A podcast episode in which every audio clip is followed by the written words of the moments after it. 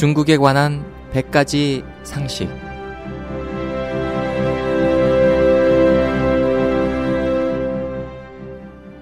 여러분 안녕하십니까? 중국에 관한 100가지 상식 홍승일입니다. 반우파, 대약진, 대기근, 문화혁명을 말하면 어떤 사람들은 됐다. 그것은 모두 마오쩌둥 시대의 일이며 죄가 있다면 모두 마오쩌둥의 죄이다. 라고 말합니다. 이 말이 틀린 것은 아니며 그것은 확실히 마오쩌둥의 죄입니다. 하지만 그 거대한 죄악의 시스템을 마오쩌둥의 1인 힘으로써 완성할 수 있었을까요? 공산당이란 이 거대한 범죄 기계를 가동해야만 비로소 마오쩌둥의 죄악이 이루어질 수 있었습니다. 사람들은 또 공산당이 이미 잘못을 고쳤으니 더는 역사의 낡은 장부를 따지지 말자라고 합니다.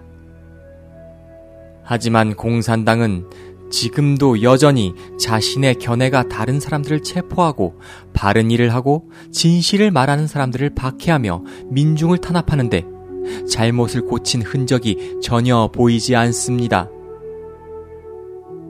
역사적인 죄악에 대해서 공산당이 일찍이 조금이라도 사과나 후회의 뜻을 표시한 적이 없습니다.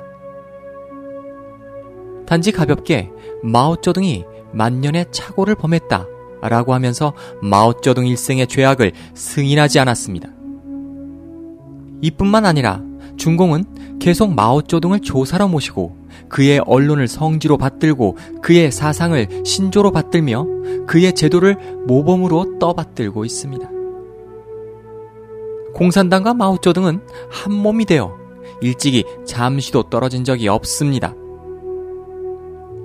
중공은 이미 제4세대, 제5세대까지 발전해왔지만 종래로 마오쩌둥과 분리된 적이 없었습니다. 중국 국민들은 착각하지 말아야 합니다. 사실은 아주 분명합니다.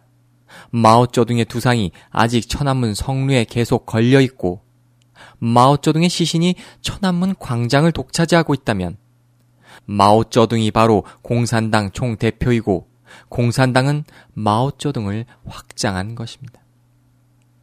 그렇다면 이는 마오쩌둥의 죄가 바로 공산당의 죄임을 분명히 알려주는 것입니다.